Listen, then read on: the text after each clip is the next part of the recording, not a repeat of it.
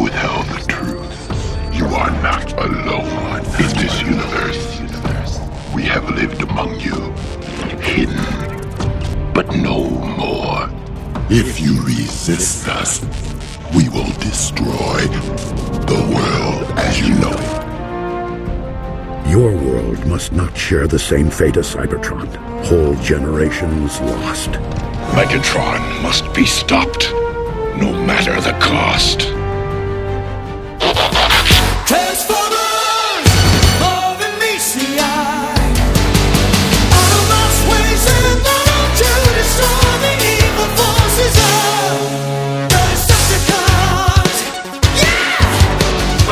Now Playing Podcast's Transformers Retrospective Series, I would have waited an eternity for this. hosted by our movie reviewers in disguise, Stuart, Jerry, and Arnie.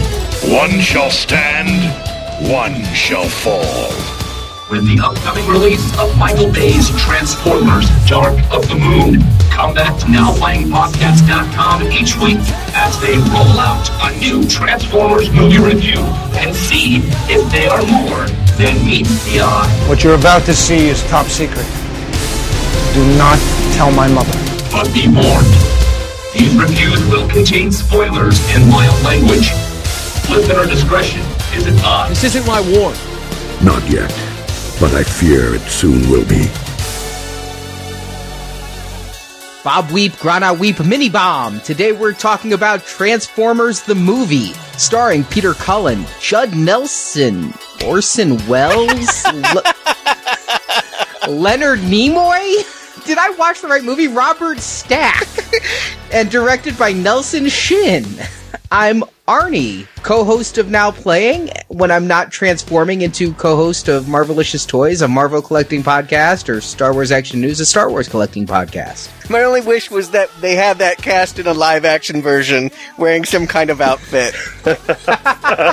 this is Stuart in LA. Hey, and this is now playing newbie Jerry. You may know me from Star Wars Action News and Republic Forces Radio Network, some other Venganza media productions. And I just want to say, Jerry, I'm really glad that you're joining us for this series, especially this episode, a Transformers 1986 cartoon, as it seems like we spent all last summer talking about 1986 cartoon droids. There you go. And I guess we're in trouble again, huh? So, Jerry, if you're the Mork to Happy Days, what are you doing here? Actually, I guess I come in here to bring some of the Transformers knowledge. I kind of represent the fan here, big fan of the Transformers franchise, and just had to jump on board to talk Transformers from now playing. And I'll be honest with our listeners, Jerry's the reason we're all here.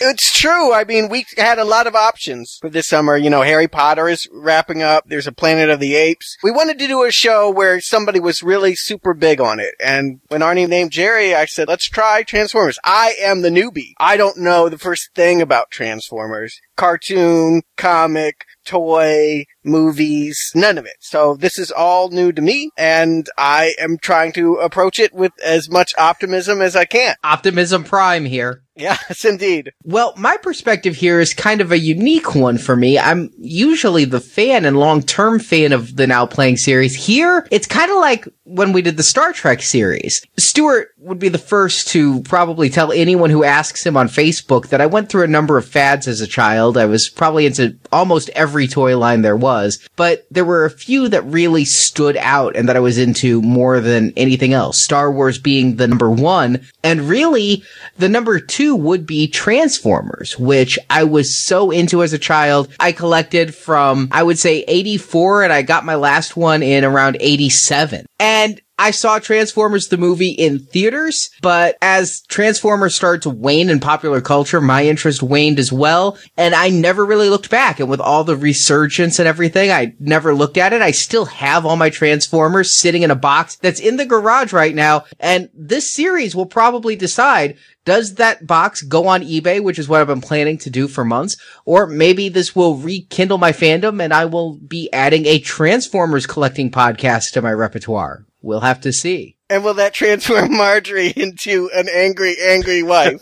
But see, Arnie, I'm very much like you. I mean, as a huge fan, Transformers is what took me away from Star Wars. You know, after Return of the Jedi is when all this stuff hit anyway. So I was kind of looking for the next big thing, and I followed Transformers all the way to the very end. Uh, you know, I was getting Transformers toys for Christmas up till uh, 89, 90. See, I didn't stick with it that long. I think I dropped out of it around the time my Star Trek phase began, and that was 88. I definitely watched all of the cartoons, which is where we're starting this retrospective series is with the 1986 Transformers the movie. And, you know, this had been requested by a lot of listeners, but I will say there was some debate amongst us because if we're looking at what we're building up to, I mean, this retrospective series culminates with the end of the Michael Bay Transformers trilogy, Dark of the Moon coming out in July. And I've seen the first two Michael Bay films. I've, I've got to be honest because it's been so long since I was into Transformers. I'm not quite sure how well I understood them. And I'm looking forward to going back to them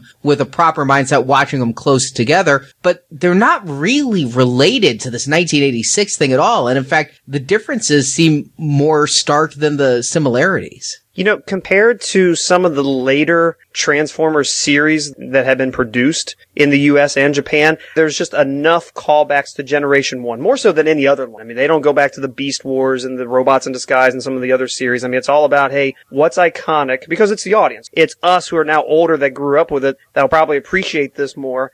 I got basic questions here because I've seen the movie, Transformers the movie, didn't watch the show, and I, I'm wondering where it came in. I can tell you that there must have been a lot that happened before we get to where we started the movie, and I got questions. Autobots, Decepticons. Why can't they just get along?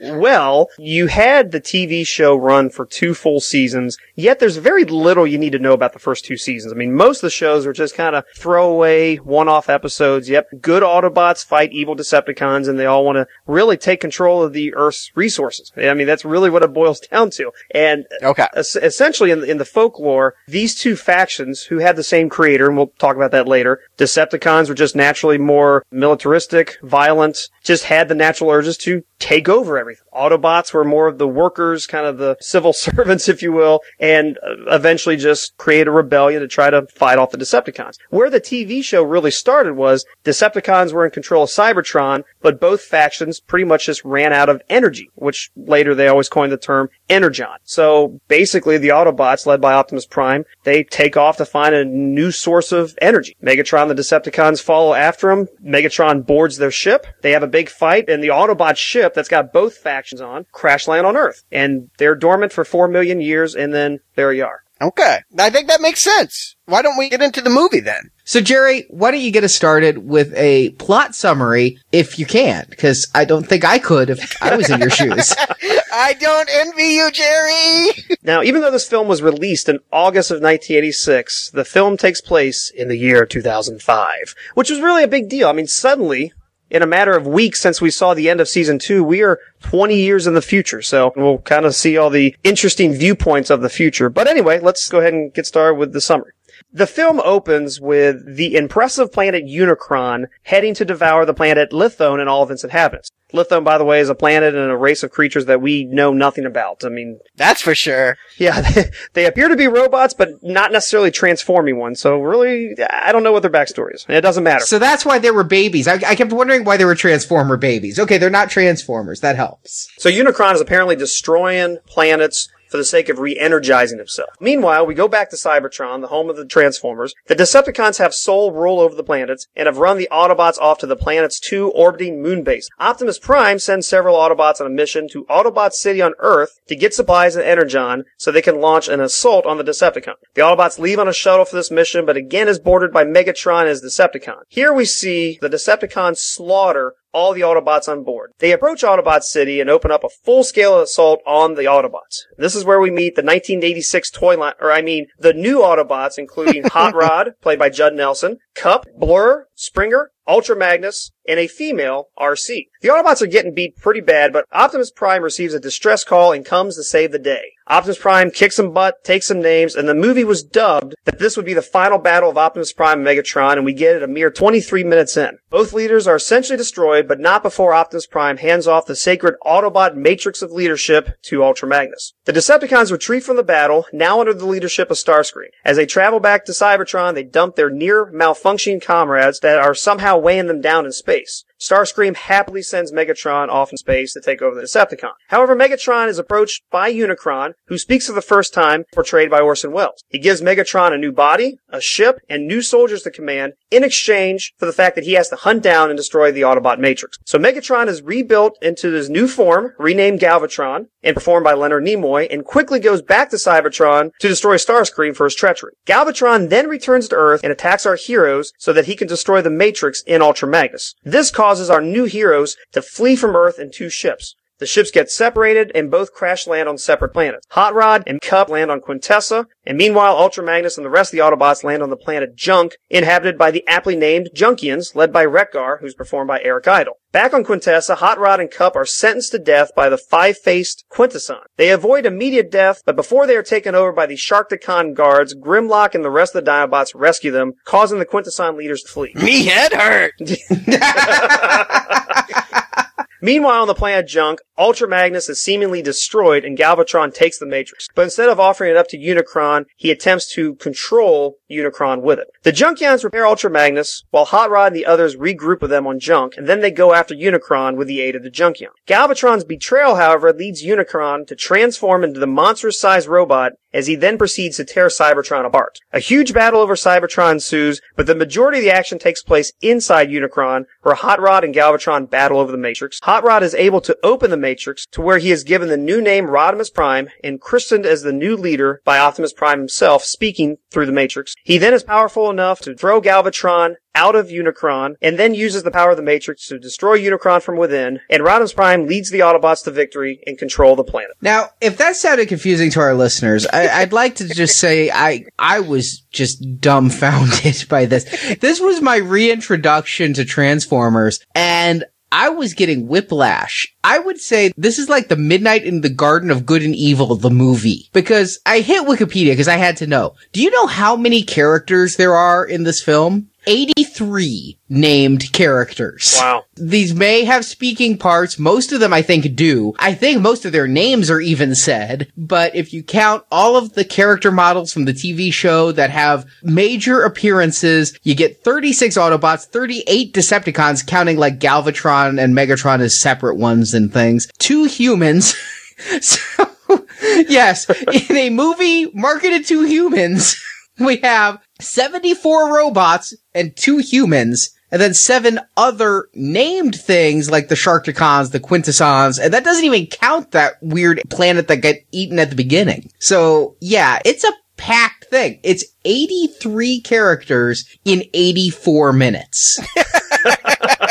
they couldn't squeeze one more in with that extra minute. Well, you know, I mean, Arnie, the purpose of this movie, I mean, when you listen to the commentaries, and I mean, it's so well known, their purpose was to cancel the 1984-1985 toy lines and introduce the 1986 toy line. So because of that, you have to have all from the previous generation of toys and all from the new generation. Can I just say though, that sucks. This is Transformers the movie, the big screen adaptation of the TV series that I watched religiously. So to have a movie that's like, it's the final battle between Optimus Prime and Megatron, and that happens in like the first 15 minutes, and then all the characters who I know, all the characters who I like, all the toys I own are gone, and we're going, those toys aren't good enough anymore. Now have Hot Rodimus and this guy who talks really fast, kind of like I'm doing right now. You know, it's like, you suck, Mr. Toy Company man. I know this much. I didn't follow this series, but there wasn't anybody in the schoolyard that didn't talk about how upset they were that Optimus Prime died in the Transformers movie. Even I knew that. I didn't know what it meant, but I knew that it was, for many kids, it seemed to be a line in the sand. Am I right in suspecting this might have been the end of the popularity by doing this? I think it did in the sense that, oh, number one, the TV series in the US only lasted another full season. Oh yes. You had a little bit of a nugget that tried to start a fourth season in 1987, but by that time it just didn't take off. There's a really well known story of a poor boy who literally locked himself in a room for days because of how distraught he was, and parents you know, couldn't get him out. They were worried about him. This was kind of wrong. I gotta admit that looking at Transformers the movie now and trying to reflect back on me in 1986, and this may be to Transformers what X-Files Fight the Future was to X-Files for me, which is the moment it all started to turn a little sour. I think that, yeah, when the TV series came back, it wasn't the same TV series. I know I didn't tape and rewatch the season three stuff. I watched it first run, and I don't think I've ever seen the season four stuff. So let's get into the movie proper, because again, I saw this in theaters. I'm watching the opening credits and I, am actually going to spend a little longer on the opening credits than we normally do because the first thing I notice is a Marvel Comics logo. Jerry, is this part of our Marvel Comics retrospective? Do I need to call Jacob real quick and get him on the line? Well, the TV series always was done in conjunction with Sunbow Productions and Marvel Productions. Marvel was making the comic book, so they have no ownership of this, but they were involved in the creation of the, the TV series. So, all right, well, we'll give this one a pass and say it doesn't really count. And then the cast starts coming up, and I was surprised, first of all, for an animated movie to have a cast list at the opening credits. I, I honestly didn't expect to see any cast names. More importantly, I didn't expect to see Judd Nelson. I had no memory of this.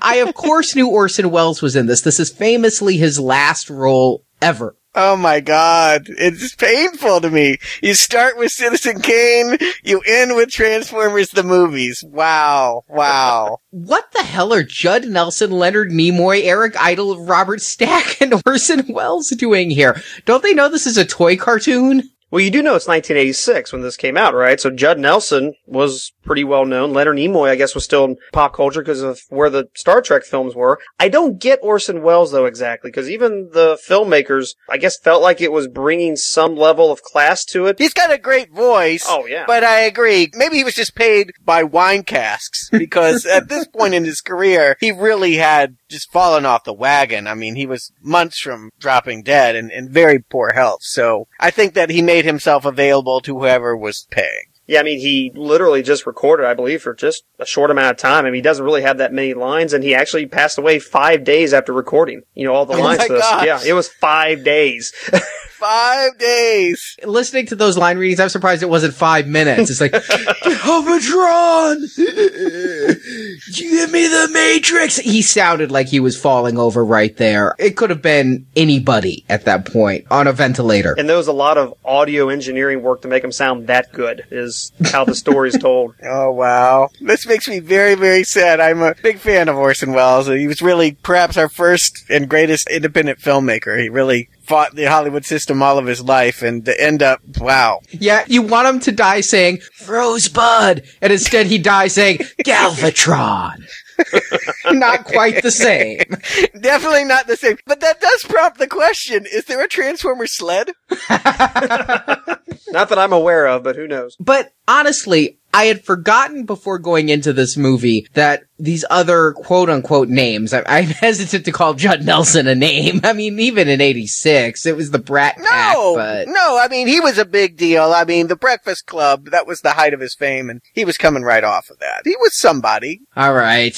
But as soon as the movie started, I forgot they were in it again. Did you guys even recognize the voices? Because everybody's voice is so synthesized. At the very beginning, during like the fishing scene, I'm listening to Hot Rod talk and I'm like, I do not recognize this voice at all. And by the end of the movie, I'd forgotten to even look for Leonard Nimoy and Eric Idle. Never recognized them as anything. Where this becomes apparent is when these same characters are in season three. You don't miss Judd Nelson as Rodimus Prime. I mean, they, who, You mean he didn't reprise the role for television? He probably could have, but whoever did the voice for him in season three did a fine job. Leonard Nimoy, I felt like was missed a little bit because how they portrayed Galvatron's voice later was very different. And the character Wreck-Gar, who's portrayed by Eric Idle, he's terrible in season three. I mean, Eric Idle certainly brought something to that voice that could not be duplicated. I couldn't stand listening to him here, so it sounds like a wash to Yeah, me. no, it, it got worse.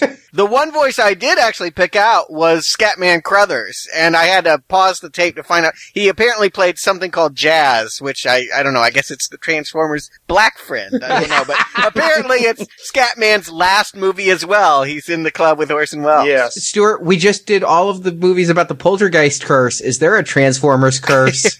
You know, the thing about Scatman Crothers, he had been involved in the Transformers series since the beginning. Jazz was a very popular, well-known character all throughout. But Scatman Crothers by this time had been known for voiceover work. He'd done the Hong Kong Phooey cartoon and, you know, a few other things. Sure. Yeah. I don't think having these names added anything. And certainly it was my toy room that got me into theaters to see this. It wasn't Mr. Spock is voicing the new bad guy.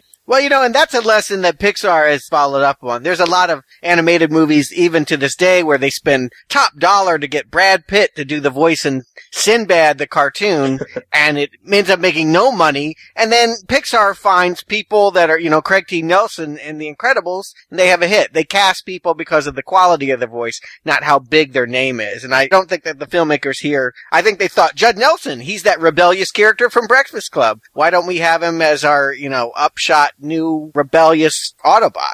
It isn't needed. You're right. But who knows? Maybe they just wanted to say they worked with Orson Welles. I don't think it helped it. I mean, we know this movie was just a big box office bomb, but Was it? I did not know that. Oh, really? Oh, that's really well known. This movie took in like $5.8 million.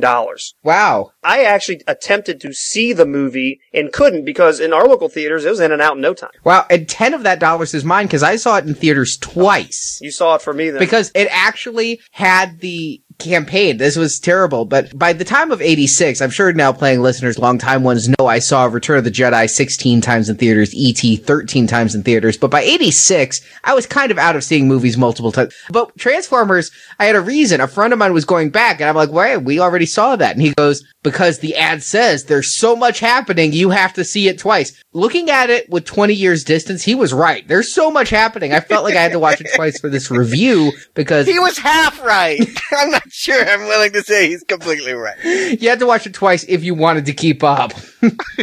Apparently, most people think you didn't have to watch it at all if it only pulled in 5 million. Ouch, that is terrible. It should probably be said too, that's the advent of the home video market. Like 85, 86, that's when everyone was learning about VCRs and they realized they didn't have to go to the movie, they could get that stuff on home video. I'm willing to bet that had there been no other option, all the kids that watched the show would have gone to the movie. Well, I do have to say, it's isn't it always dicey when you put on the big screen something that's currently on the small screen? I mean, you look at something like Sex in the City or Twin Peaks. At least you have the hope there that it's no longer on the television, so people may come. But when you do like the X Files or like this, and I can't think of too many other examples, it just always seems like why are people going to go to the theater to pay what they can get at home for free? Really, as a Transformers fan at the time, I didn't see this movie till it came out on video in 1987, and I always felt that it actually set a high bar for this because, with your point, you got something in this movie that you never saw in the TV series. Not even when season three started, it was nowhere near as dark as Transformers the movie was. And, and you're right, Arnie. More often than not, a movie based on a TV series feels like they just took three or four episodes and pulled them together to make a movie. I didn't think this movie ever felt that way. Well, let's go through this and talk about some of the darkness because after we get past the head scratching opening credits of, wow, I'm about to see an Orson Welles film. We then find out through voiceover it's 2005. I love movies from the 80s that go into the future. Blade Runner, Terminator, Transformers. I gotta wonder later in the movie when Soundwave becomes the tape deck, is he feeling obsolete to the iPod transformer? we have this opening scene where what looks like a Viking planet with big tusks eats an- another planet. Come on, it's the Death Star. We all know that's the Death Star coming. I could spot that a mile away. All right, yes, it is obviously the Death Star with tusks, though. It has giant tusks. And Unicron, Orson Welles' character here. I get that he is, looks like the Death Star and he eats planets, which reminds me of Galactus, which Stuart, we're going to be talking about Galactus in just a few weeks with the Fantastic Four retrospective. So you got something to look forward to here. Okay.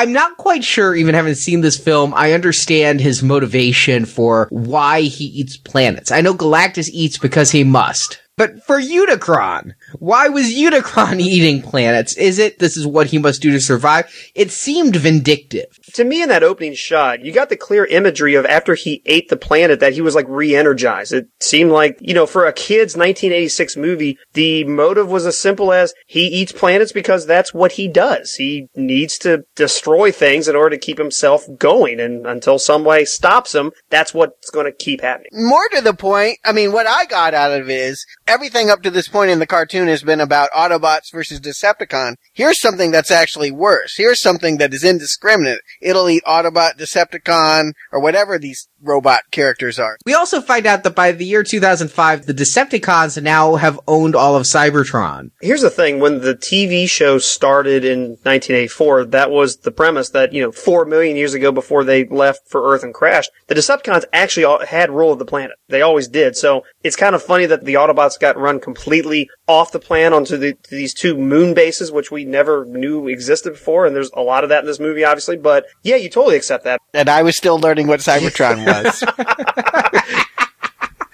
yeah, I'm like, okay, sure.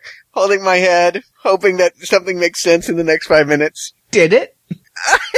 yes and no. It was kind of like coming in and out of clarity. I struggle with this one. I, I can't lie. I both hands white knuckling it, trying to hold on to the remote control and rewind and get what was going on in the screen here. Well, you're not alone, Stuart, because here I am coming back in and, you know, I expected it to be like going in, to a high school reunion and seeing all your old friends and just slipping back into the old chemistry you had. But in fact, it's more like a real high school reunion where you're seeing a whole bunch of old friends and you're like, I kind of remember you. You look a little different and what's going on now? Because I don't understand, like you said, Jerry, this moon base all of a sudden, the Autobots are planning some raid, and then the Decepticons use that as a moment to attack.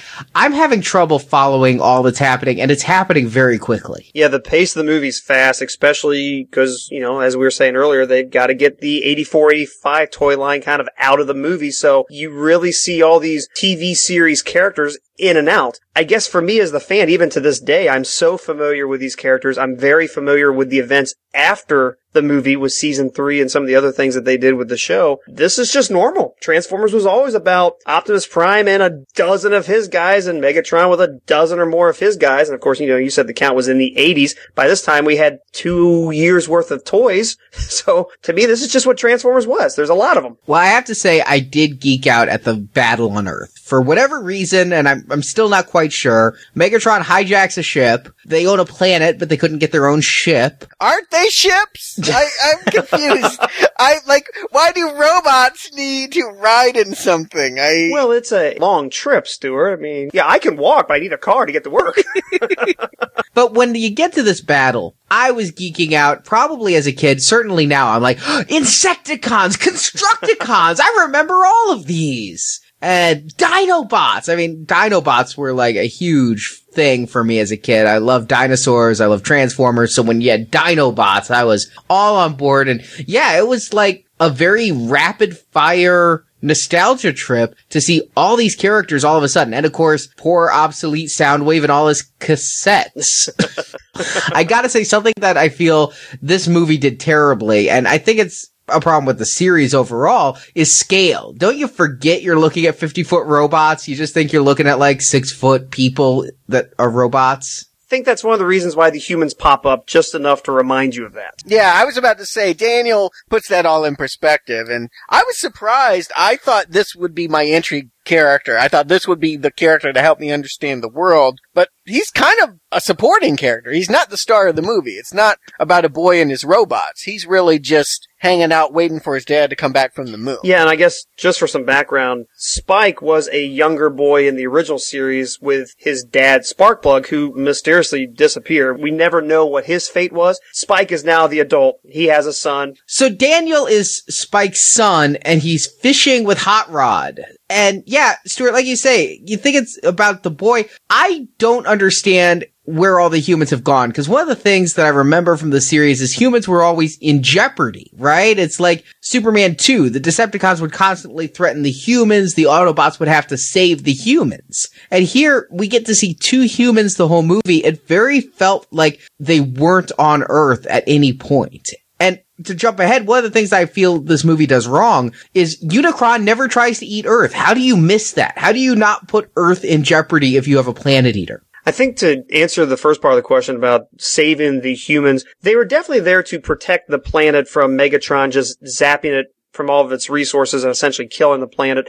There were certainly times where humans were directly in jeopardy. It was really more about the robots and the characters and the humans were supporting. To me, Generation 1 was always the right amount of humans for some of the perspective and to just kind of put everything to scale. But no, this movie is not about the humans. It's not like there's no humans on Earth. Earth, you're only at Autobot City. You know, Auto- there aren't humans roaming around Autobot City. That is their base of operations. So you've got Daniel because he and Spike hang out with the Autobots, but there's no reason why there'd be like, you know, a shopping mall inside this place or, you know, something where there's a, a town. It's, this is a military headquarters. I'll side with Arnie on this one. It was a surprise to me that there were no Earthlings in the movie other than the father and son. I really thought that there would be more of an interplay because, again, I guess I thought the story of Transformers was about them coming here to fool us for some reason, but not so much. So Hot Rod and Daniel see this ship coming in and they go buzzing to Autobot City where we're going to get this big battle and we get our, what, second or third hard rock song or metal song already. we're five minutes into the movie. And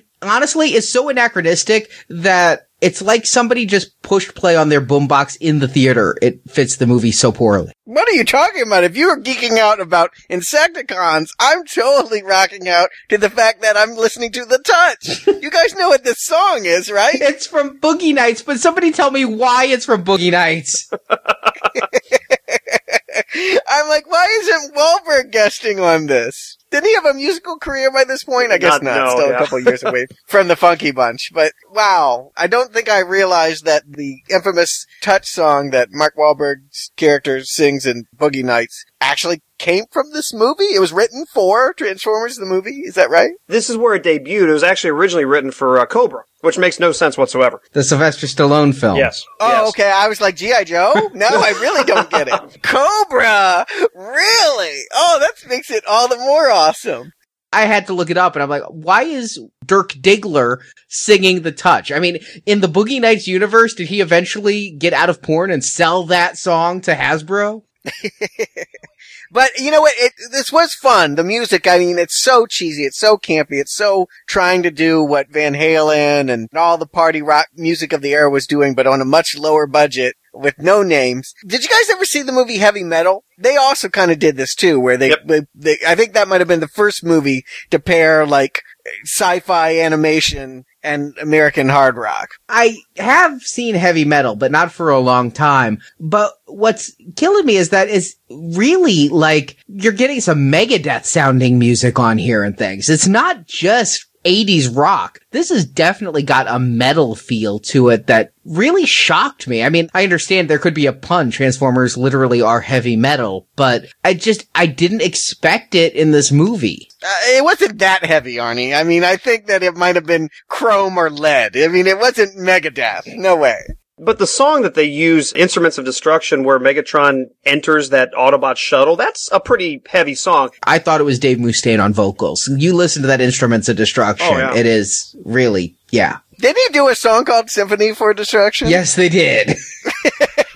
Uh, you know what? I, I, I'll give you this. This is the most slamming cartoon soundtrack from the 80s ever. I would not have imagined the Smurfs going this tough. I love this soundtrack. I mean, when they first released it on CD in 1992, I ordered it. I had to have this music, you know, aside from the movie. I remember when video on MTV was Stan Bush performing The Touch. The video was just, you know, clips from the movie with Stan Bush kind of playing in front of it. This music is so iconic. I mean, The Touch was even later used in a series of Transformers when they brought Optimus Prime back. They still reprise that. I mean, this is the Transformers anthem. there were so many hard rock songs so quickly in this movie. It's like the first 10 minutes is constantly to hard rock. It really felt like we gotta put these on the soundtrack. And so let's get them out of the way because what really shocked me is after Optimus Prime dies, we get back to like the most terrible score that it sounds like it could have just been copied and pasted from one of the TV series cartoons.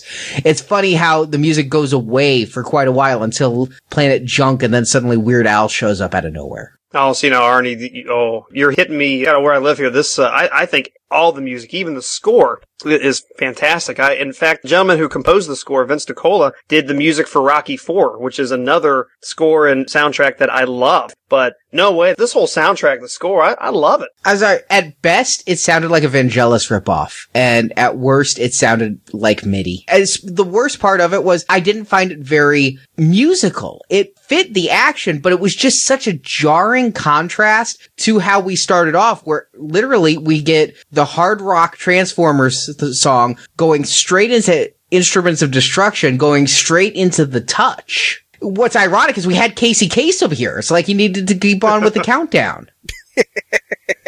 You know what? I didn't notice the music unless it became a hard rocking anthem. There's about four or five songs that stand out. You know, they're pop heavy metal songs, and those are the ones I noticed. I didn't notice any of the other ones. And this movie is full of stark contrast, Arnie. I, I don't think the music is alone in making those leaps. No, no, it was just the first one I noticed. And I also had a problem though. I was surprised they broke out the touch so early. So we're getting the fight and Optimus Prime rides in to save the day and the touch plays. And I'm like, just knowing the song, having not seen this film since 86, I kind of thought that would be the song they play at the end when like Hot Rod gets his power. And so for this to play during what should be a tragic scene, right? Optimus is going to die here. I, I knew that. How did you know that? You knew that from watching it beforehand. Yes, Okay. yes. I, I I do not remember my thoughts from '86, but watching it now, I know Optimus is riding into his doom, and it's like you got the touch. It's like, wow, that's a strange choice. I would think you'd go for something a little bit more serious.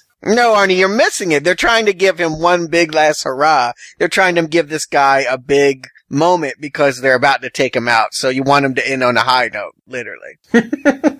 And then there's that other side of it to where Optimus Prime is there to save everybody else. I mean, if he and the Dinobots and everybody else didn't show up, Megatron would have slaughtered the rest of them. So that was like the heroic moment. And you're right, it does show up again because, you know, it's a little heavy handed, but they're telling you these are the same guys getting ready to do the same things, the same moments. These are the heroic nature of these two Autobot leaders. And yes, you're going to feel okay about Rodimus Prime, or at least you're supposed to be feeling okay about Rodimus Prime because he uses the same song.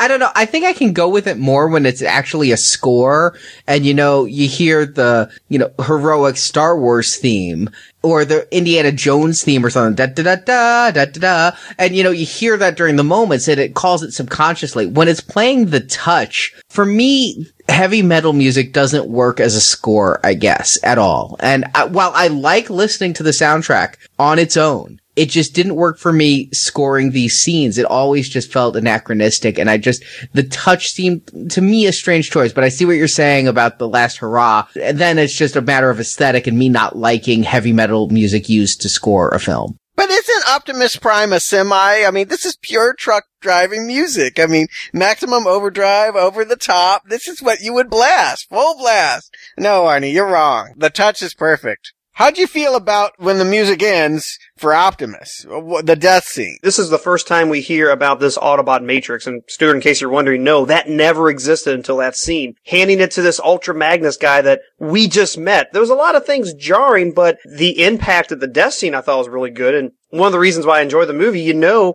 24, 25 minutes into it, the stakes are higher. Things are going to happen in this movie that we never saw before. So it really worked for me. I was shocked by it when I first saw it. I do remember that. Watching it this time, I wish that there was something that would have shown this fight to be different. That there was something that would make it where this time the stakes were raised for some reason. But everything had happened so quickly, I didn't really get that. And how did you guys feel about the fact that really Prime dies because Hot Rod's a jerk? That's what comes through here. I mean, looking at this from a story perspective, you've started off with the death of the leader and it's really hanging on the head of Hot Rod. He's got to be the one to make this right. It makes him a central character, even though oddly enough, he's not the one anointed leader. Yeah, I mean, it's very, very drawn out for us that Hot Rod's the first to go up to Optimus Prime and say, forgive me. Although, I personally always given Hot Rod a pass, because if he hadn't done that, Megatron would have just whipped out the gun and shot him anyway. So, the whole fight for me was a little weird, because, yeah, even though Megatron was essentially destroyed, Optimus just really kind of beat him around, but Megatron put the lethal blows on Optimus. I wish Optimus had just really been a little bit more effective in the fight, but the fight in general was far better than anything we'd ever see in the show. Yeah, should be said for the listeners, Megatron is begging forgiveness as he's inching towards a gun. My question is, doesn't he transform into a gun? Yeah, but then he becomes tiny, and then that takes some time, and you know. Does he need another robot to pull his pistol? No, he can just float in the air and pull his own trigger. Okay, I'm gonna give this one a pass, but you know that this is silly. Alright. I will not argue with you there. I, I won't. you, you can't argue that he lost the cannon on his arm earlier, so maybe he doesn't have the power source to shoot it, but that's just getting kind of geeky. Yeah, I just wish there was something to say why the stakes were raised and this time it's fatal. That said, I remember even as a kid not caring that Optimus Prime was dead. I never actually really liked the character. He seemed a little too stern and paternal. I was always a Bumblebee fan. If they'd killed Bumblebee, I might have been in tears in theater. But killing Optimus, I was like, alright, he's gone. There's a new truck in charge. I I think that, you know, Optimus was an, an anti-carite because he, he just gave them power to the nearest truck. Well, is that what this other thing is? I couldn't tell what Ultra Magnus is. He's like a car carrier. Okay. So oddly enough, the, the toy actually uses the Optimus Prime body and then puts like that armor around it. So he's a, he's basically a semi as well. Okay. So they keep it in the family. There's no hope that Arcee is gonna get in there with her little lady car. Is this new? Cause I didn't think, I mean, obviously they're male voices and we think of them maybe as boys, but there's lady Transformers as well? This isn't totally new. There was one episode of season two where there were a couple female Transformers featured on Cybertron, but as a recurring main character, yeah, this was brand new. In fact, they never made a toy of Arcee because, you know, it was pretty well believed that kids ain't gonna buy a toy of a lady. So she was isolated to the show. Not completely new, but for a starring role, yeah. at this point, we're getting our new cast of characters. And Stuart, you said it pushes Hot Rod into the center of responsibility. Did you realize he was the quote unquote star of this film? Because I gotta say, I knew I had the pre knowledge coming in. I knew he turned into Rodimus Prime. But watching the movie, I am very confused who our hero is supposed to be. If he's the Luke Skywalker, I'm not getting it. Well, like I said, I, I was still hoping that Daniel would take center stage as the boy learning to be like his father, working with the Transformers. That was the character I was most paying attention to, just because he wasn't made out of metal.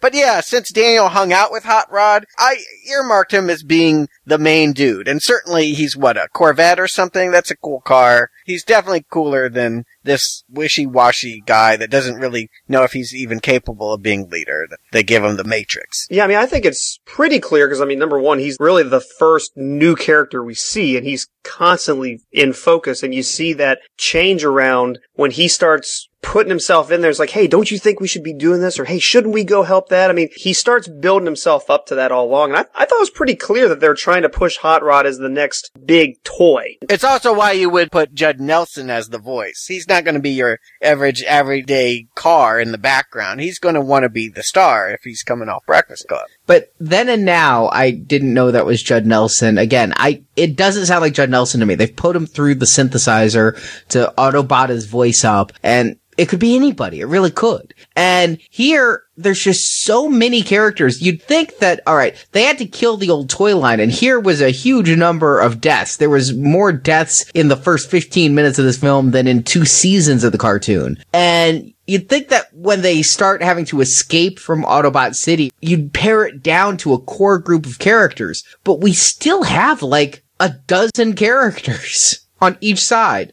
Yeah, I was not lacking for people to follow it. I guess I, that's why I stayed with Hot Rod. I just felt like, alright, this is when I learned early. He's uh, friends with the human. He's going to be important. And so I just earmarked him as the one to watch. But the movie does take Ultra Magnus, Hot Rod, Kup, Springer, and Arcee, and those are the five that you have mostly the Autobot perspective of. When they start attacking Autobot City near the beginning of the movie, those are the five that come together and say, hey, what are we going to do? So you kind of get that they're going to be the highlights of Transformers, at least the Autobots from here on out. But we don't spend a whole lot of time. I mean, admittedly, this movie's only 84 minutes. There's not a whole lot of time, period. But we spend just as much time with the Decepticons as we do with the Autobots. If we were focused just on that group of Autobots, then that would be one thing. But I kept forgetting some of the Autobots were around. Perceptor, the Dinobots, Blurr, the Micro Machine Man.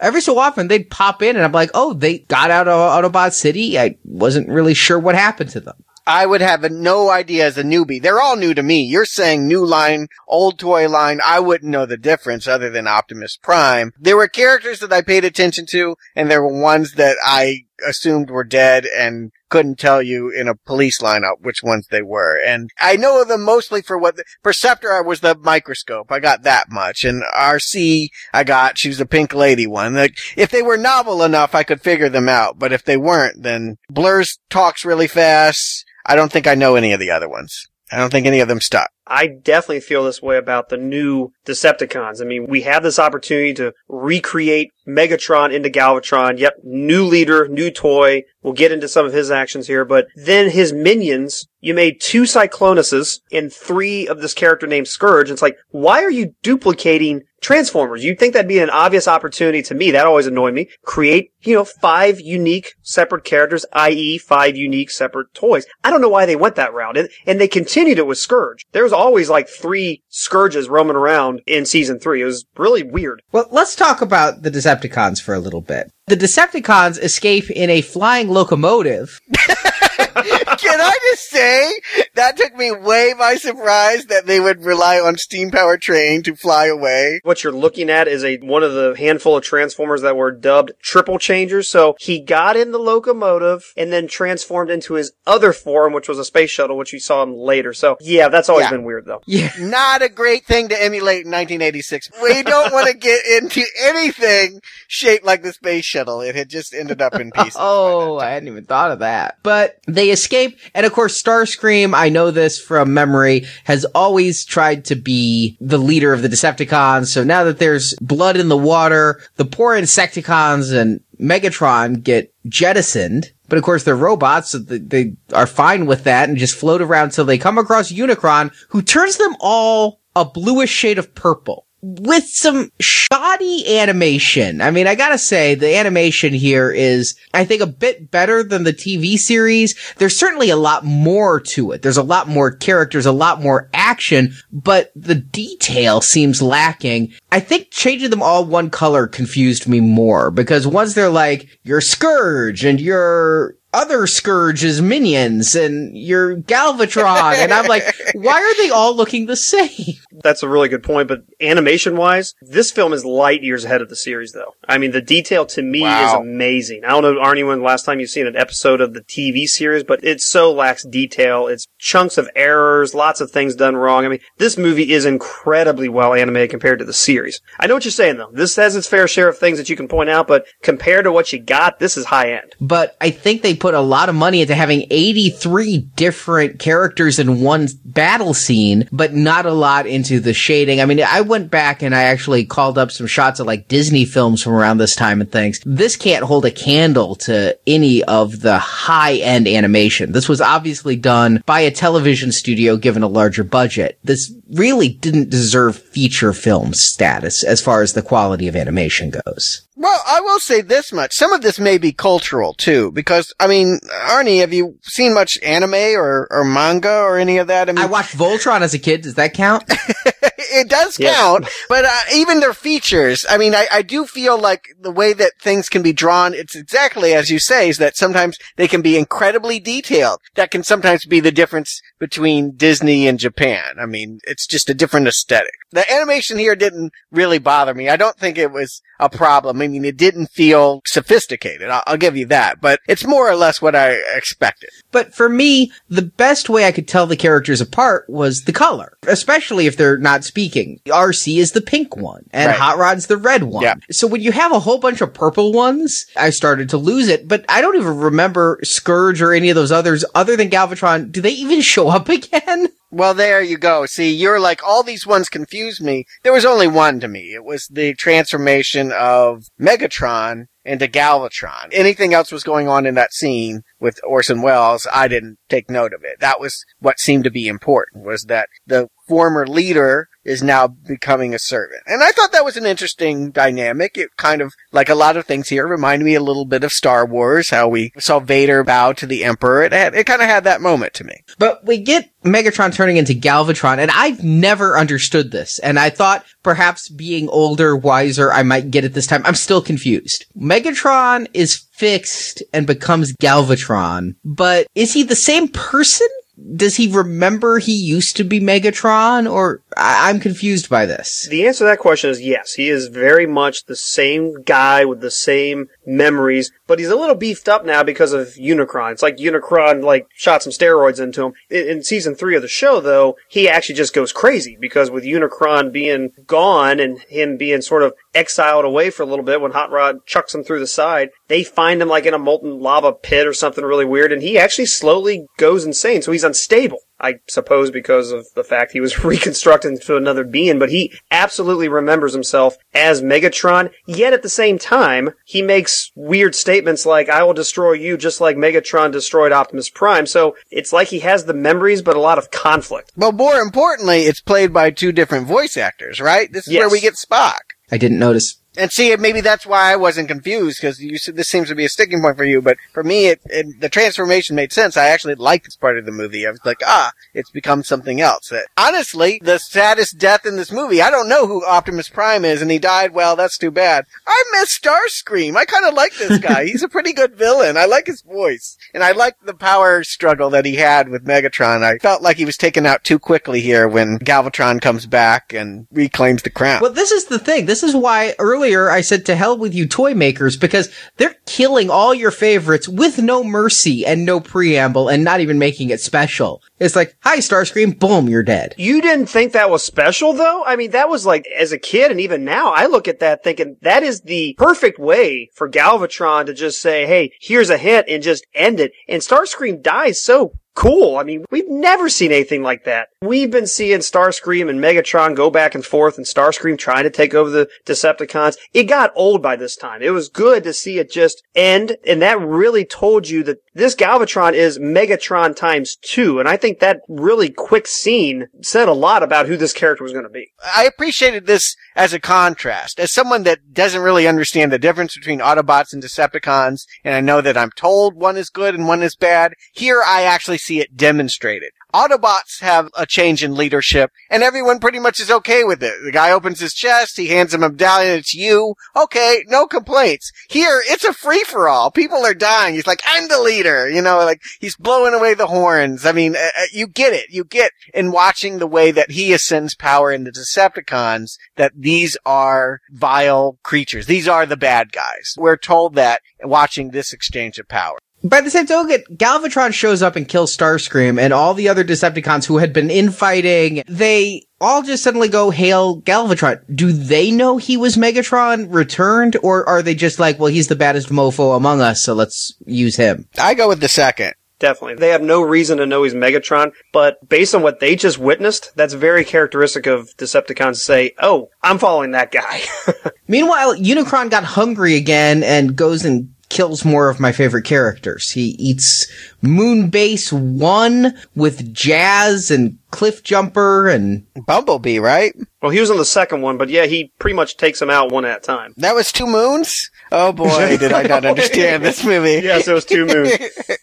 Okay. yeah, when he gets to the second moon, that's when the shit hit the fan. Oh my god, the S-bomb in a kid's movie. Yeah, that was a surprise. I mean, it stands out when a cartoon character uses foul language. Maybe in this day of South Park, we're less shocked by it. But in this world, up to this point, I had no indication it was coming. I remember being in theaters and seeing parents like gasp and cover their children's ears too late. And actually some people left the theater at that moment. I would think that's true. If you're trying to build an audience, you know that kids, it's PG. You know some of your audience is here with parental guidance. The parents aren't going to be cool with this. You know, like what I said earlier about the movie being a flop, this is one reason why, because they actually took that out for the majority of the VHS releases and just recently put it back into some of the, the recent DVD releases, like the 20th anniversary edition. But yeah, Hasbro was really trying to make sure it was PG, number one, to get it to where it play in, you know, the evening hours. Uh, Usually at this time, a G-rated animation movie played in matinee and they, they wanted to expand it out. They wanted to make sure parents came.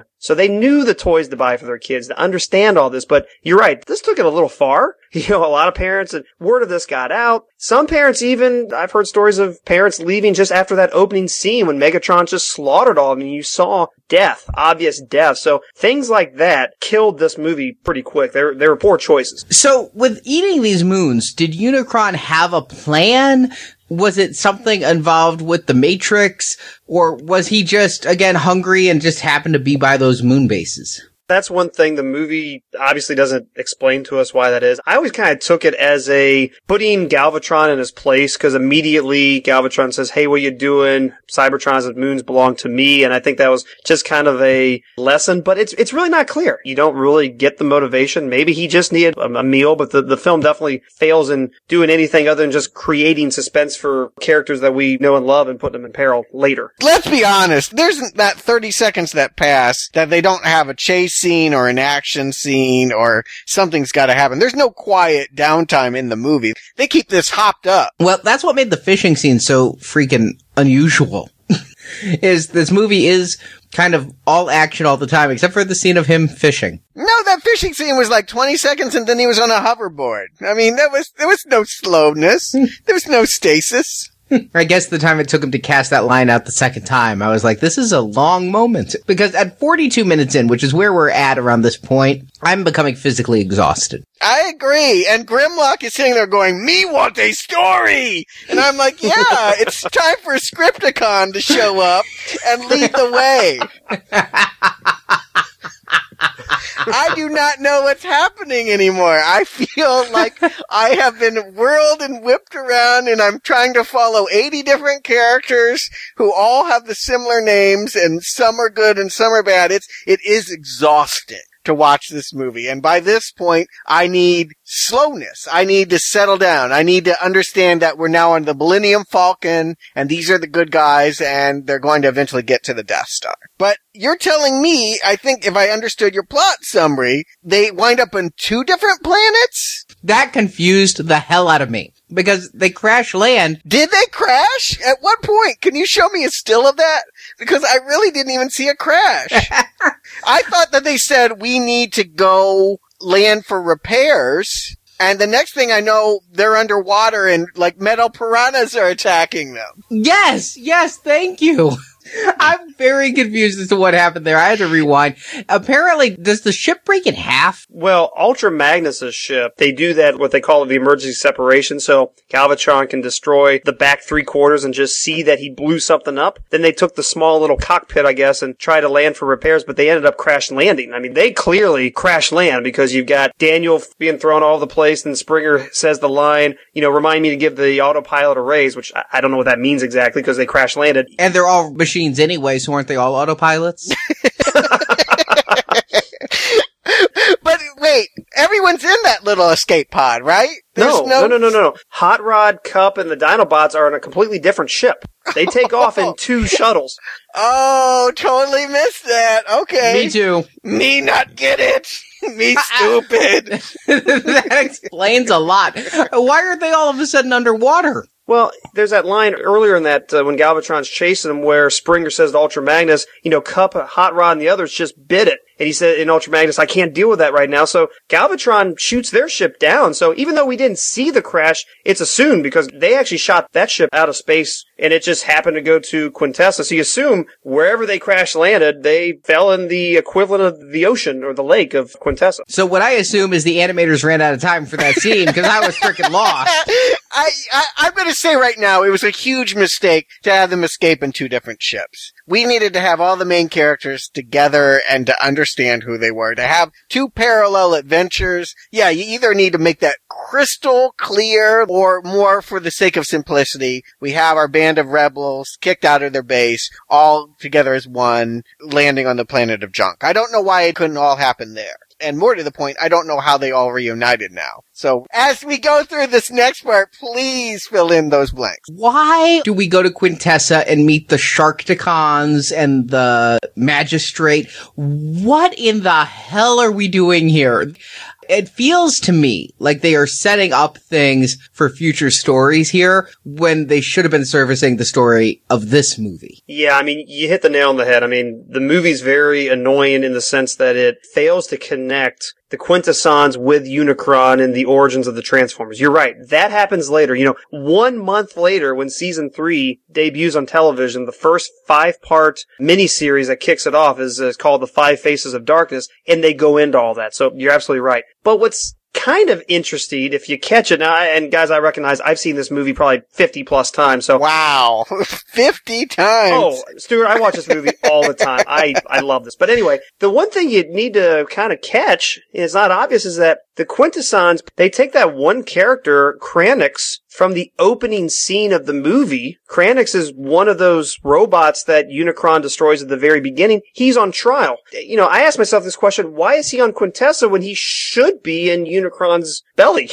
right? For lack of better words. There's some connection between them. We never actually fully learn it in the series. They didn't do a poor job of pacing it together for us, but we later learned that the Quintessons created the Transformers. They're, they're creators. They created them as servants and the Transformers X number of million years ago rebelled and took over Cybertron. So we later learn, Arnie, you're right, we later learn there's a deep connection here and they're just setting it up. What a mistake to only set up and not tell us that. Oh, I agree. That's the kind of thing I would think would be in a movie. If you're in a movie to find out the origins of your toys, I would think that that would be a huge thing and perfect for a theatrical telling. I gotta say, I like the whole idea that they stand trial. I really like the fact that they're always found innocent and they still are put to death. I thought that there was something kind of cool happening here, but it is just done so half-assed and just so just thrown out there that I'm like, this either needed to be a separate movie or you needed another 10 minutes to really develop this world. I just couldn't believe that, yeah, it never ties in to the climax. It never ties into the story of Unicron, which I'm trying to grasp as the central story. Despite all of the chaos going on, Optimus Prime dying, it should all come down to Unicron. And Stuart, I know why you like the Quintessons,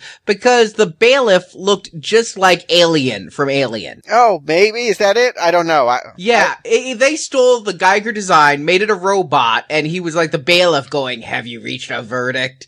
I mean, it was blatantly obvious. I'm like, Stuart's gonna make an alien reference here, and you missed It it. wasn't obvious to me. I missed it, but I, I enjoyed it. You're right about that. Maybe that's the reason why. Again, it lets you know that Hot Rod is your guy. This is the guy that I'm following. His adventures are the most central. I'm kind of wondering if it's Kup. Kup's the one with the experience. Kup's the one with the good stories. Well, it's like the lethal weapon thing. Hot Rod is the young, you know, Mel Gibson and Kup is the old crusty, I've been here doing this too long, Danny Glover. I mean, that's the interplay that's happening. One's the old guy, one's the new guy. Well, yeah, and he's very pivotal in the sense that once Kup accepts Hot Rod as the leader, then you know Rodimus Prime is for real. So yeah, he's definitely a perspective character. No, you know that. I still don't know what Rodimus Prime is. so what's going on on Junk? If that's what's happening with the characters that I think are the main characters, the Dinobots going down the yellow brick road where like they're like they're having a little road adventure. I don't understand what's going on at all. Ultra Magnus goes to Junk, and at this point we see another toy, I'm sure. Daniel becomes a Transformer with an exosuit. This I liked. Because again, it, it's story, it's myth making. It's here's a kid that's waiting for his father to come, and he's having to fill out his father's suit, and I get that. More to the point, Daniel is probably the target demographic. I mean, young boys, this is what they're going to be paying attention to. I'd have to think, if you're a Transformers fan, how cool it would be if you could put on a suit and be one too, right? Isn't that what it is? It's ultimate wish fulfillment. Instead of just being the ant under the Transformer shoe, now you could be a Transformer. Jerry, did they make this toy? Did they make a suit for me to wear? No, actually, they didn't make any toys for the humans or the exosuit or anything like that. But you're right, Arnie. I mean, clearly, at this point, Daniel can take out one of the Decepticons by picking up a large piece of metal that he couldn't before. He actually transforms into a little car, and, you know, it, it makes sense because you see Spike, you know, obviously he's working out in space. He's got to have some sort of suit for that. So at least there was a moment there. You see it in action with his dad and hey, here's one of his old exosuits. Apparently maybe when he was younger and smaller, that was one of his first ones. It allows Daniel to step out and be part of the action in a planet that you presume doesn't have an atmosphere. But we get the junk bots who seem to be Australian TV addicts. Yeah. He's gonna take care of your ring around the collar with his ancient Chinese secret, eh? I mean, there's a lot of irony in this movie beyond dinosaurs trying to save them from extinction and Constructicons actually demoing cities. the idea that they're now going to laugh at anything that has been watching commercials and call them stupid when in fact you were sitting there watching a giant commercial. That's, that takes a lot. I gotta say, that takes some big cojones for the animators to go there with that. Like, oh, look at these stupid Wreck Gar, that he's a fool because the only English he knows comes from silly TV ads and they start dancing around to Weird Al's Dare to be Stupid. Come on now. Who's stupid?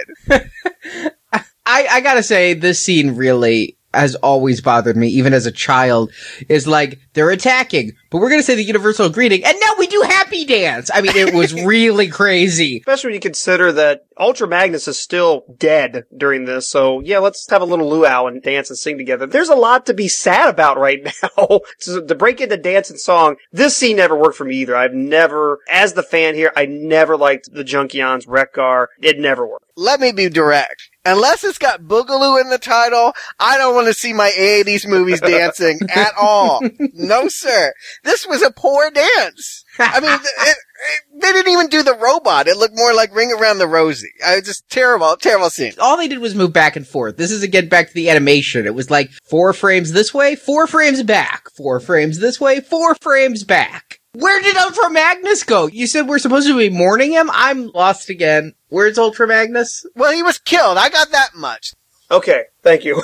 Galvatron and some other heavies flew in and took the Matrix from him and they dismantled. That's right. I forgot that this had happened at this point. Yeah, Okay. and so here I thought yet another death. Like no sooner have we introduced another leader than he's going to be killed too. I was really at this point thought, wow, this movie is almost scene after scene of toys dismantling other toys and bringing in new toys. it's a toy snuff film. It feels that way. You got it. Like, yeah. you know, it's one of those things that, yeah, you see that happen to Ultra Magnus, and then the Junkions just put them together, put a little shiny wax on, and he's good as new. That was a little jarring to kind of see that, because how is it you can just reassemble them here, but then they die another scene? So the inconsistency there was a little jarring. I, I guess you could argue he just was dismantled and didn't lose any internal functions, or it just seemed weird that, oh, we'll just put them back together. I had the same thought is, if we're not mourning this truck because he could be so easily rebuilt, why did we mourn Optimus? Why didn't we just rebuild him? There's no good answer to that. You would think instead of going after Unicron, they'd go back to Earth where Optimus Prime's body is and see what Wreck-Gar can do with him.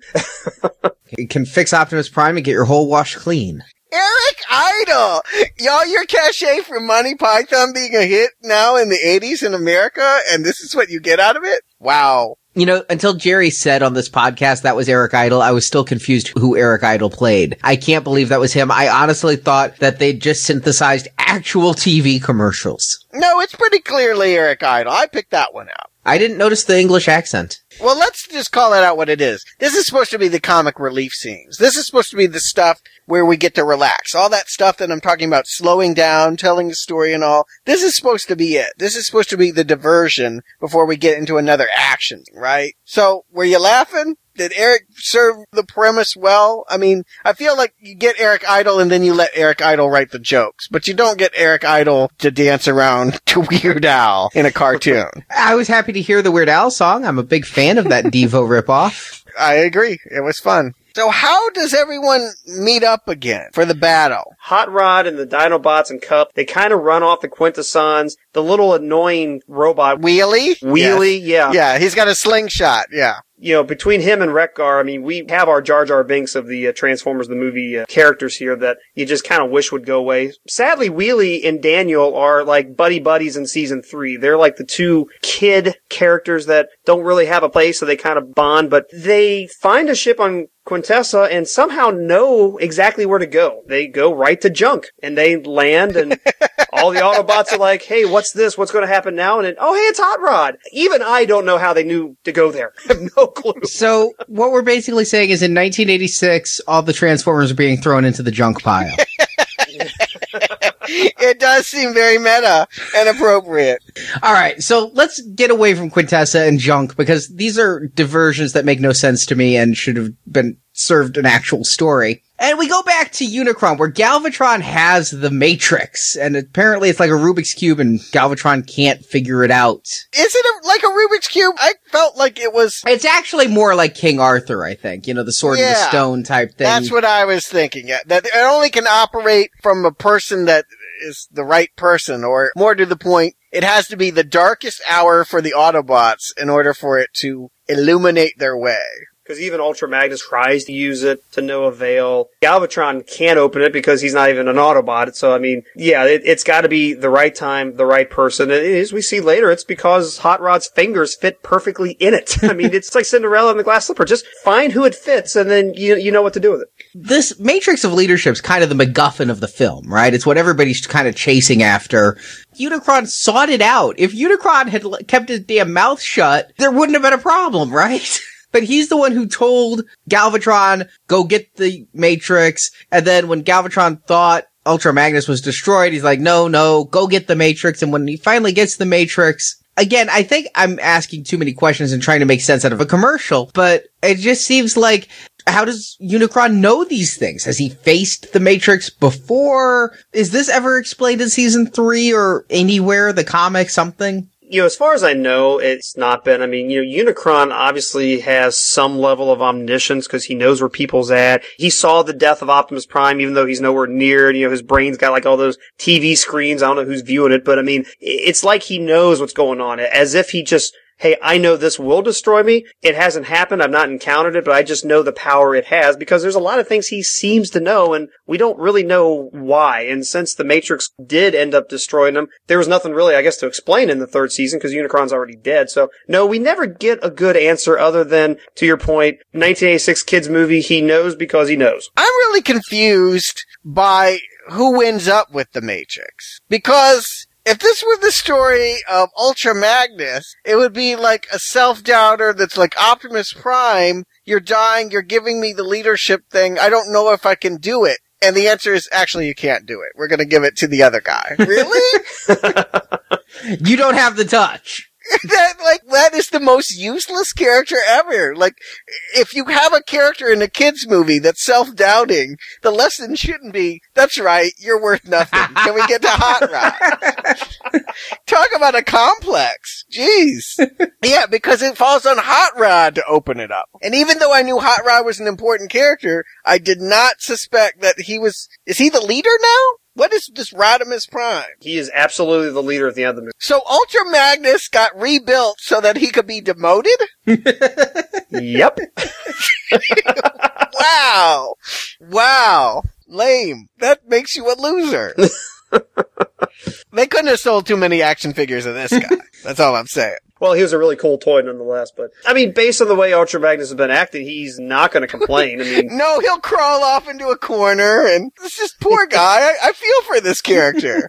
Admittedly, it does seem like he got the shaft. well, you know, to me, what's always funny is that Hot Rod, now Rodimus, comes out at the end and just starts ordering Autobots to transform and roll out, and everybody's like, hey, we knew you had potential. I mean, you would think in a real world environment if someone just came out and said, hey, I'm the leader now because Optimus Prime told me. I know you guys weren't all around to hear that, but trust me, it happened. There's not a lot to believe there. I guess it helped that he tripled in size after it happened. I mean, he physically went through a change that I guess demonstrates it, but it, it's just kind of a weird uh, assertion of power that he has there. Actually, I gotta be honest here. By this point, I felt like I was ready to give up the national secrets. I was screaming, there are four lights. I, I was, you know, I'd had my fill of sensory overload and it was like, okay, yep, he's the leader. Can we please play the touch? Oh, there it is. All right. It was losing me and he, I, he becomes Rodimus Prime. I was just more confused. I'm like, oh, Bumblebee lived and Spike and a few others. Jazz survived. Scatman Crothers didn't, but Jazz did. they all got eaten, but we learned there's a part of his internal process that they're dropped into acid vats, right? Like they're on the way to being digested, but they're not eaten yet, right? And that's where we get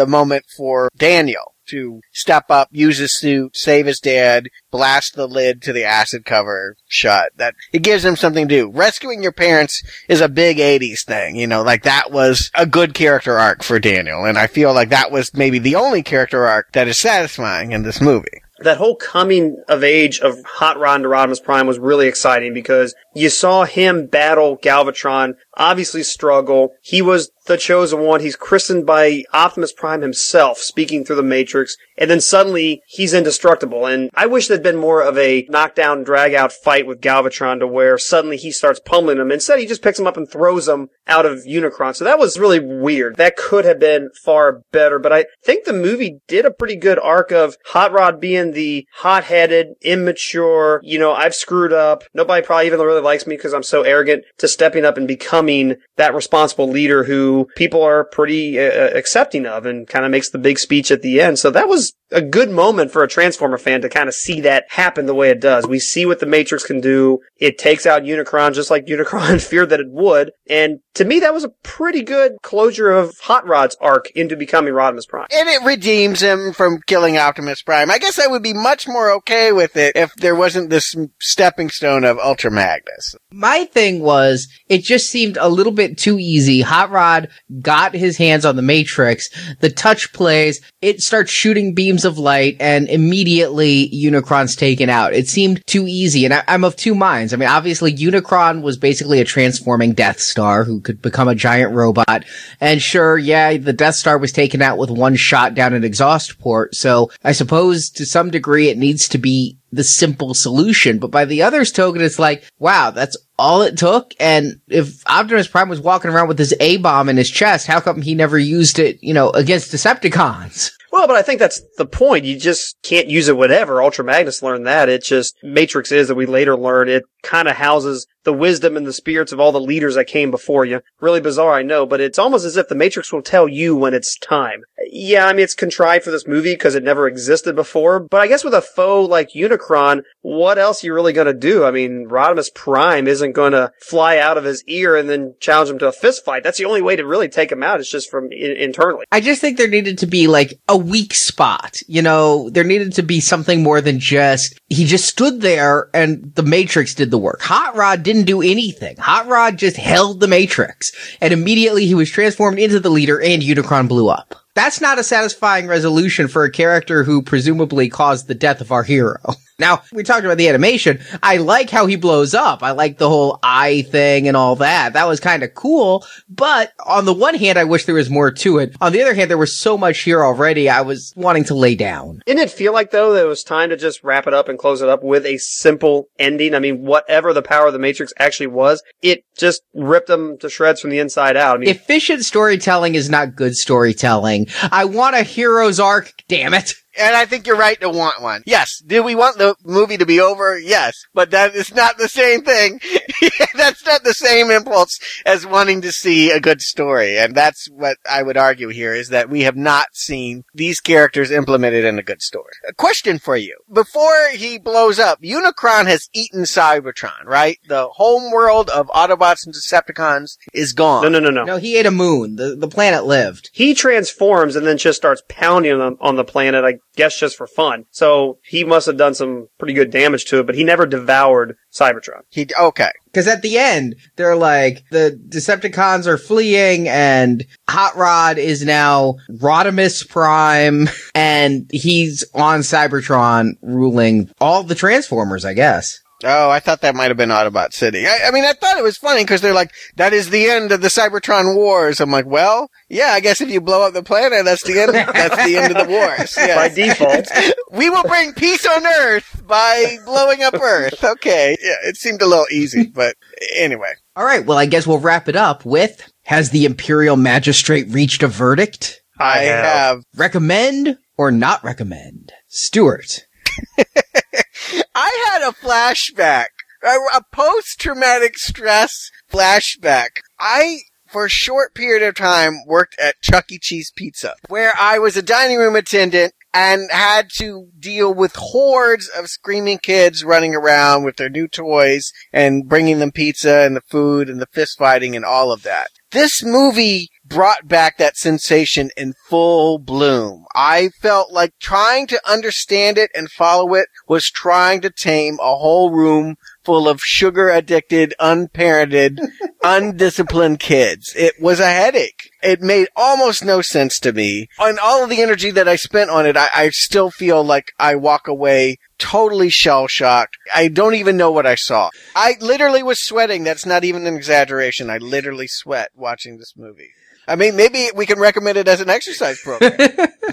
My hope is that the movies, the theatrical Michael Bay movies, are going to be more coherent.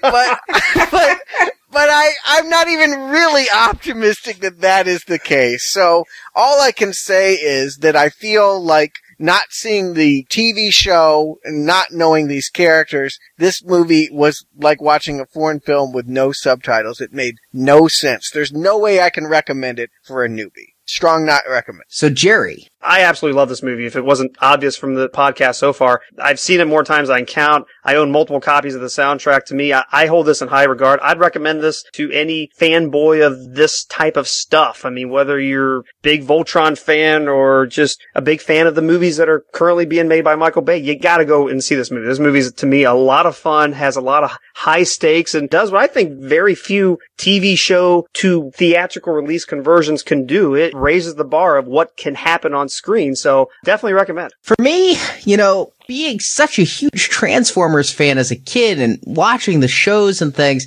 I'm watching this and I'm not understanding childhood me at all because I'm not enjoying it. And I, I realize tastes change, but I had to really reevaluate my whole childhood in this 80 minutes. and so I actually went back and watched the first handful of episodes of Transformers. I had to before this podcast. I had to hmm. go back to the show and go, was the whole show as bad as this movie? And it wasn't. I watched the first handful of episodes. The first three were a better movie than this movie, and it was a, just a little bit shorter. It introduced characters methodically. It covered a lot of ground. It had a lot of action, but it actually had character arcs and it had build up and it had good storytelling. And Jerry, I understand what you're saying about the animation not being quite as good as this. There were definitely some really poor animation points in this 1984 episodes I saw, but it was about on par. It was not night and day different animation, but yet it was night and day different storytelling. I guess because they had less toys to introduce in 1984 than in 1986 when they had to wipe the slate clean.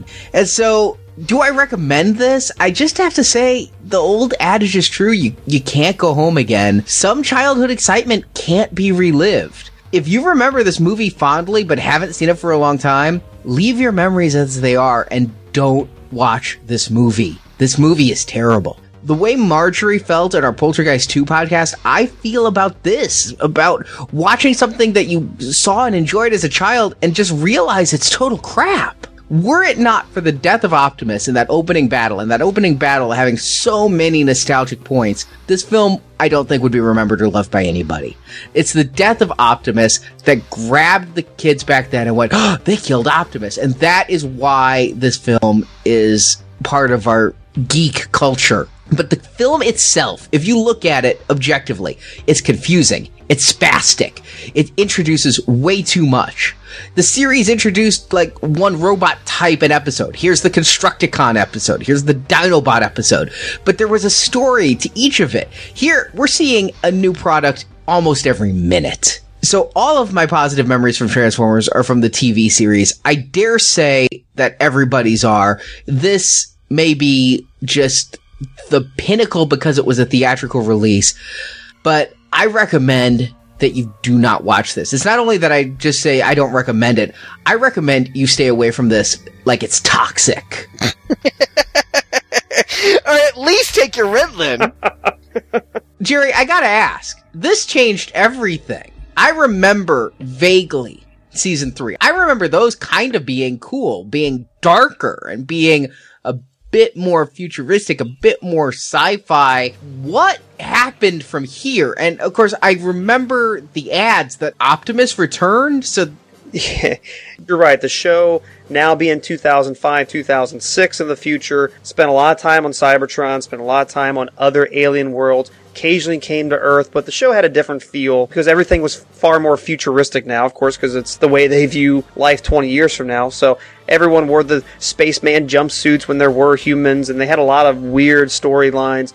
But at the same time, it felt like a different property. Uh, it started playing with, hey, what's the background of the Transformers with the Quintessons, you know, things like that. But, you know, it's kind of interesting because in the UK, at the end of the Transformers movie, there was a little bit of an epilogue from the narrator that we didn't get in the US version, where he pretty much says things like, there'll be some time of peace, but don't worry, Optimus Prime will be back. It's it's like they took the U.S. experiment and said, "No, wait a minute, we got to reassure all the kids that Prime's going to be fine." Yeah, I think that's wise. Yeah. You know, I, I think what they tried to do with this movie just shook it too much too fast, made it feel like a different property, and Having again been in Comic Con and talked to you about Transformers from time to time and seeing things, I don't recall any of like that being iconic. Nothing from there is what people harken back to when I hear about Correct. Transformers. What I hear about is always the original theme song, the original series, Bumblebee and Optimus, never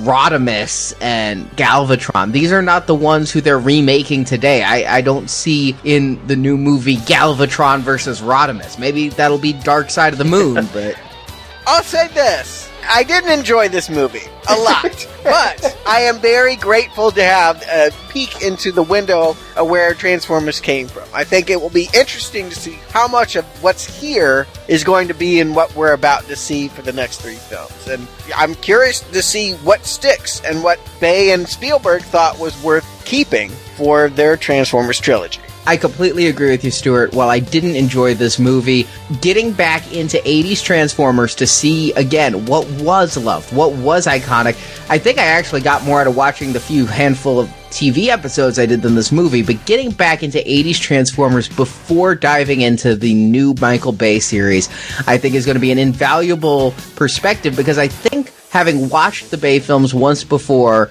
what I lacked in order to connect to those was clear memories of what was, and just trying to take what was on screen. I, I wasn't able to make that cognitive connection, and I'm looking forward to revisiting the Bay films and seeing what I think about them now, having refreshed myself on Transformers first. I guess we'll find out next week.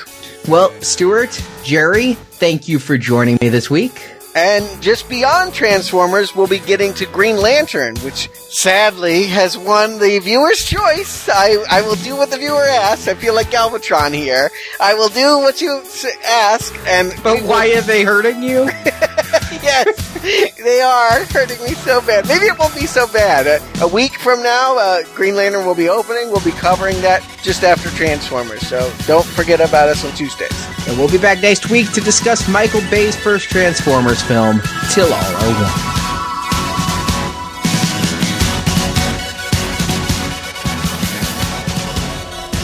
Our races united by a history long forgotten and a future we shall face together.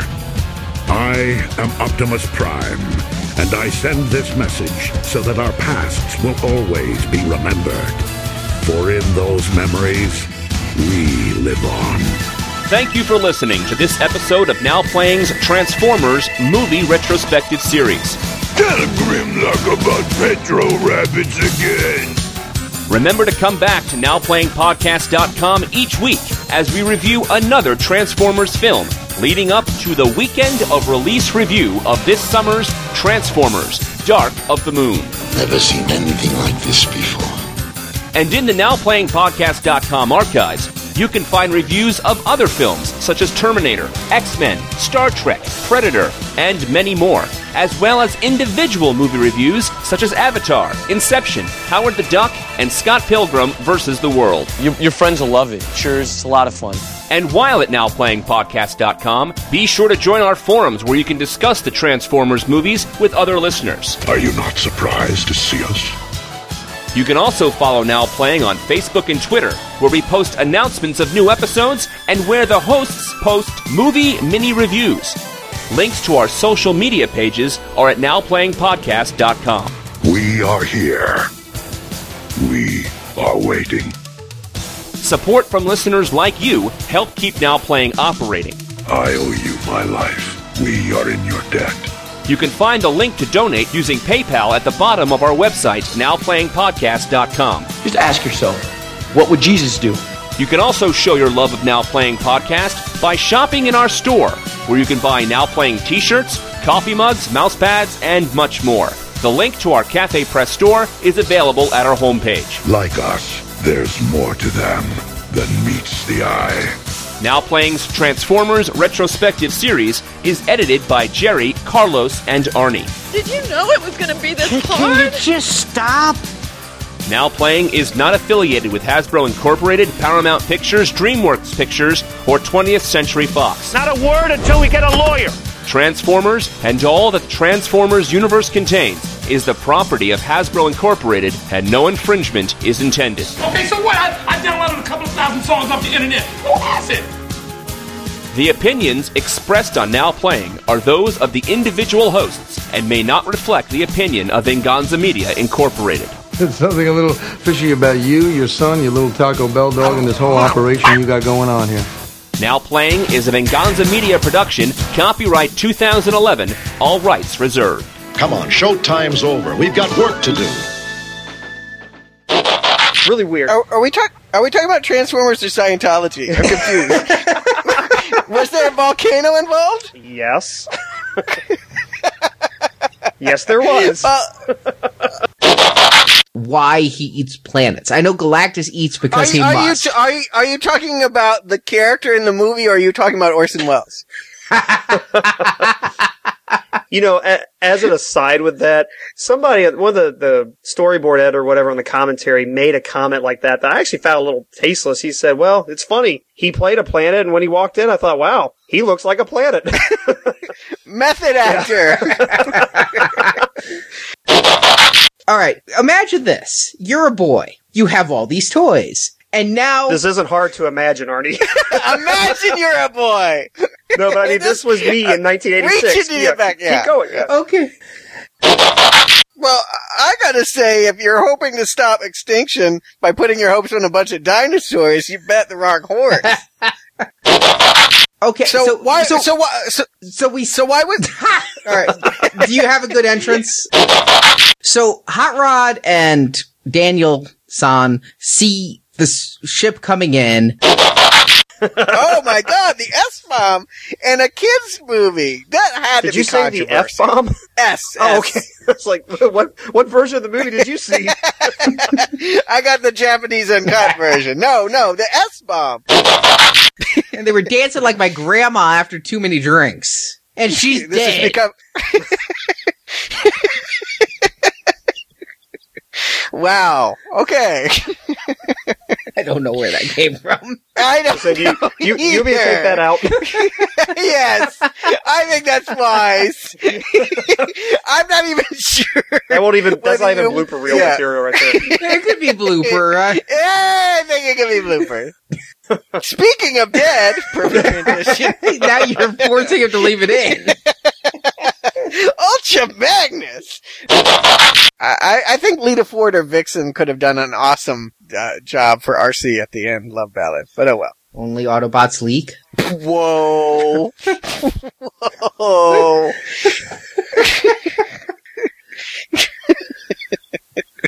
I am not stepping into that. Wait, wasn't August of 86 when Howard the Duck came out? I was just about to bust your ass. I'm like, don't even try and say, oh, I didn't see movies in theaters multiple times. Go back to the tape. Howard the Duck.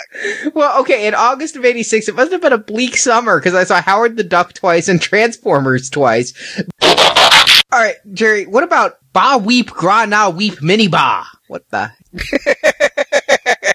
it's how I answer the phone. What's his name? Omnicron? Unicron. Unicron. Here, here's Like how you can remember it. He has horns like a unicorn. Unicron. Got it. I was trying to do that because, I yeah. Of course, what's really funny is the song's sung by a guy named Bush. Not touching that. Moving uh, on. How do you feel about Lady Transformers, Arnie? Yeah, I got nothing on that one. Okay. I, I don't. I, I I'm more annoyed that a microscope is also a telescope. So I guess was with a faux like unicorn. Unicorn. now you got me doing it already.